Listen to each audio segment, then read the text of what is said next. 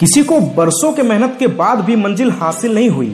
किसी ने बस कुछ रातें जागकर कामयाबी अपने नाम कर ली। पूरी दुनिया में इतने सारे लोग रहते हैं, लेकिन जब कामयाब लोगों की बात आती है तो गिने चुने कुछ लोगों के नाम ही मिलते हैं। क्यों? असल में ये कामयाबी है क्या चीज़? अलग अलग लोगों से पूछोगे तो जवाब भी अलग अलग ही मिलेंगे। किसी के लिए कामयाबी का मतलब बस पैसे कमाना है तो किसी के लिए कामयाबी का मतलब सपनों को पूरा करना है। जो चाहते हो वो कर लिए तो ये भी कामयाबी है। कभी आप खाना बनाए हो, कैसे बनता है? अगर आप टेस्टी खाना बनाना चाहते हो तो उसका जो प्रोसेस है, आपको उसके अकॉर्डिंग चलना होगा।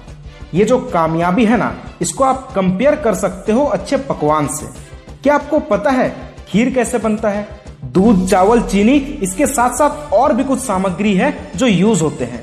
साथ ही टाइमिंग का भी बहुत बड़ा रोल है इसमें। अगर आप सोचोगे कि जल्दी बन जाए तो टेस्ट खराब हो जाएगा। स्वादिष्ट खीर बनाने के लिए भी समय लगता है। हर चीज़ में सब्र का होना बहुत ज़रूरी है, क्योंकि वक्त से पहले कभी किसी को कुछ हासिल नहीं हुआ।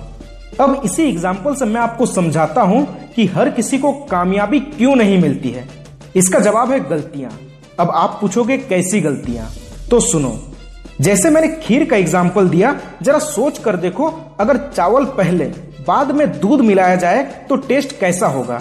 या फिर अगर चीनी ना मिलाया जाए, तब टेस्ट कैसा होगा? समझ पा रहे हो आप? ज़िंदगी में सही समय पर सही डिसीज़न लेना कितना ज़रूरी है? और एक चीज़, क्या बर्तन में सभी सामग्री को डाल देने पर खीर तुरंत बनकर तैयार हो जाती है? नहीं ना, इंतज़ार करना पड़ता है। उसी तरह ज़िंदगी में आप मेहनत तो कर रहे हो, पर फल पाने के लिए आपको इंतज़ार करना होगा। आपके अंदर सब्र होना चाहिए। समझे?